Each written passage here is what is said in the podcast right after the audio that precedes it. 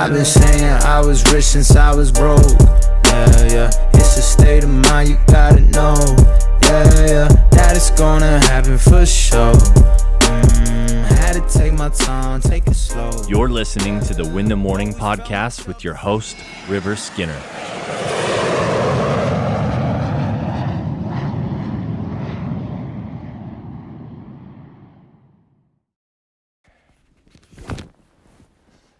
Good morning and welcome to the Win the Morning Podcast. Today's topic is this Our greatest fear is not that we are inadequate, our greatest fear is that we're powerful beyond measure. And I know you probably heard this quote, right? Like it's a common quote, especially in motivational videos, but I, I really believe it's true. I really believe it's true. And here's why. Like, it doesn't take any energy, right? If, if for us to shine our light, so to speak, shining light light takes energy. It takes effort to shine your light. Like light is energy. Darkness is the absence of energy. And so it's a lot easier it's a lot more comfortable to stay in the darkness at least metaphorically for us to be inadequate or the darkness the dark part of ourselves that mediocre part of ourselves. But what's difficult is to own ourselves and to own our light and to own our true power and our true essence um, it really takes courage to go and do things that put us out of our comfort zone. Like, for example, this is uncomfortable for me. This is uncomfortable. And I've had people make fun of me. I've had people like leave like bad reviews on my podcast and like and it's scary because it's like what if I do give it my all and yet I get laughed at? What if I do try to shine my light and own who I truly am and what if I'm not good enough? And I think that's why we're truly scared of our power is what if I show my power and I'm not accepted for it?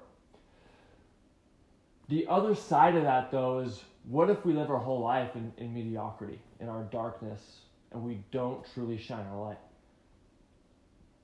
You may not get made fun of, but really is, is it something memorable to, to look back on our 80, 80, 90, 100 years if we're lucky?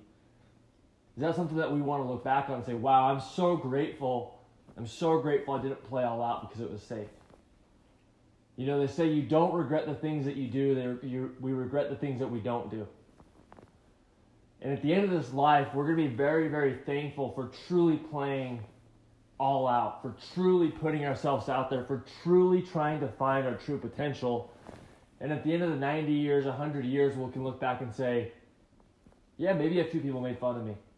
Maybe a few people didn't accept me, but at least they ex- didn't accept the true me as opposed to accepting the dark side of me, the inadequate side of me.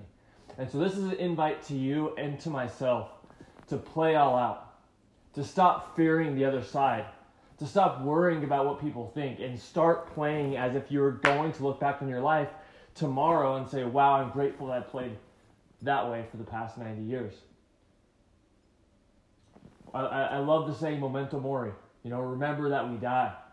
You know, we, we, we don't get out of this alive, so might as well play full out. Might as well have better conversations, deeper conversations to go chase your dream.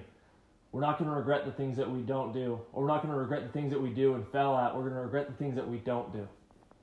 And so go do the things that you have been thinking about doing. Go start that business. Go ask that girl or that guy out that you've been nervous to ask out.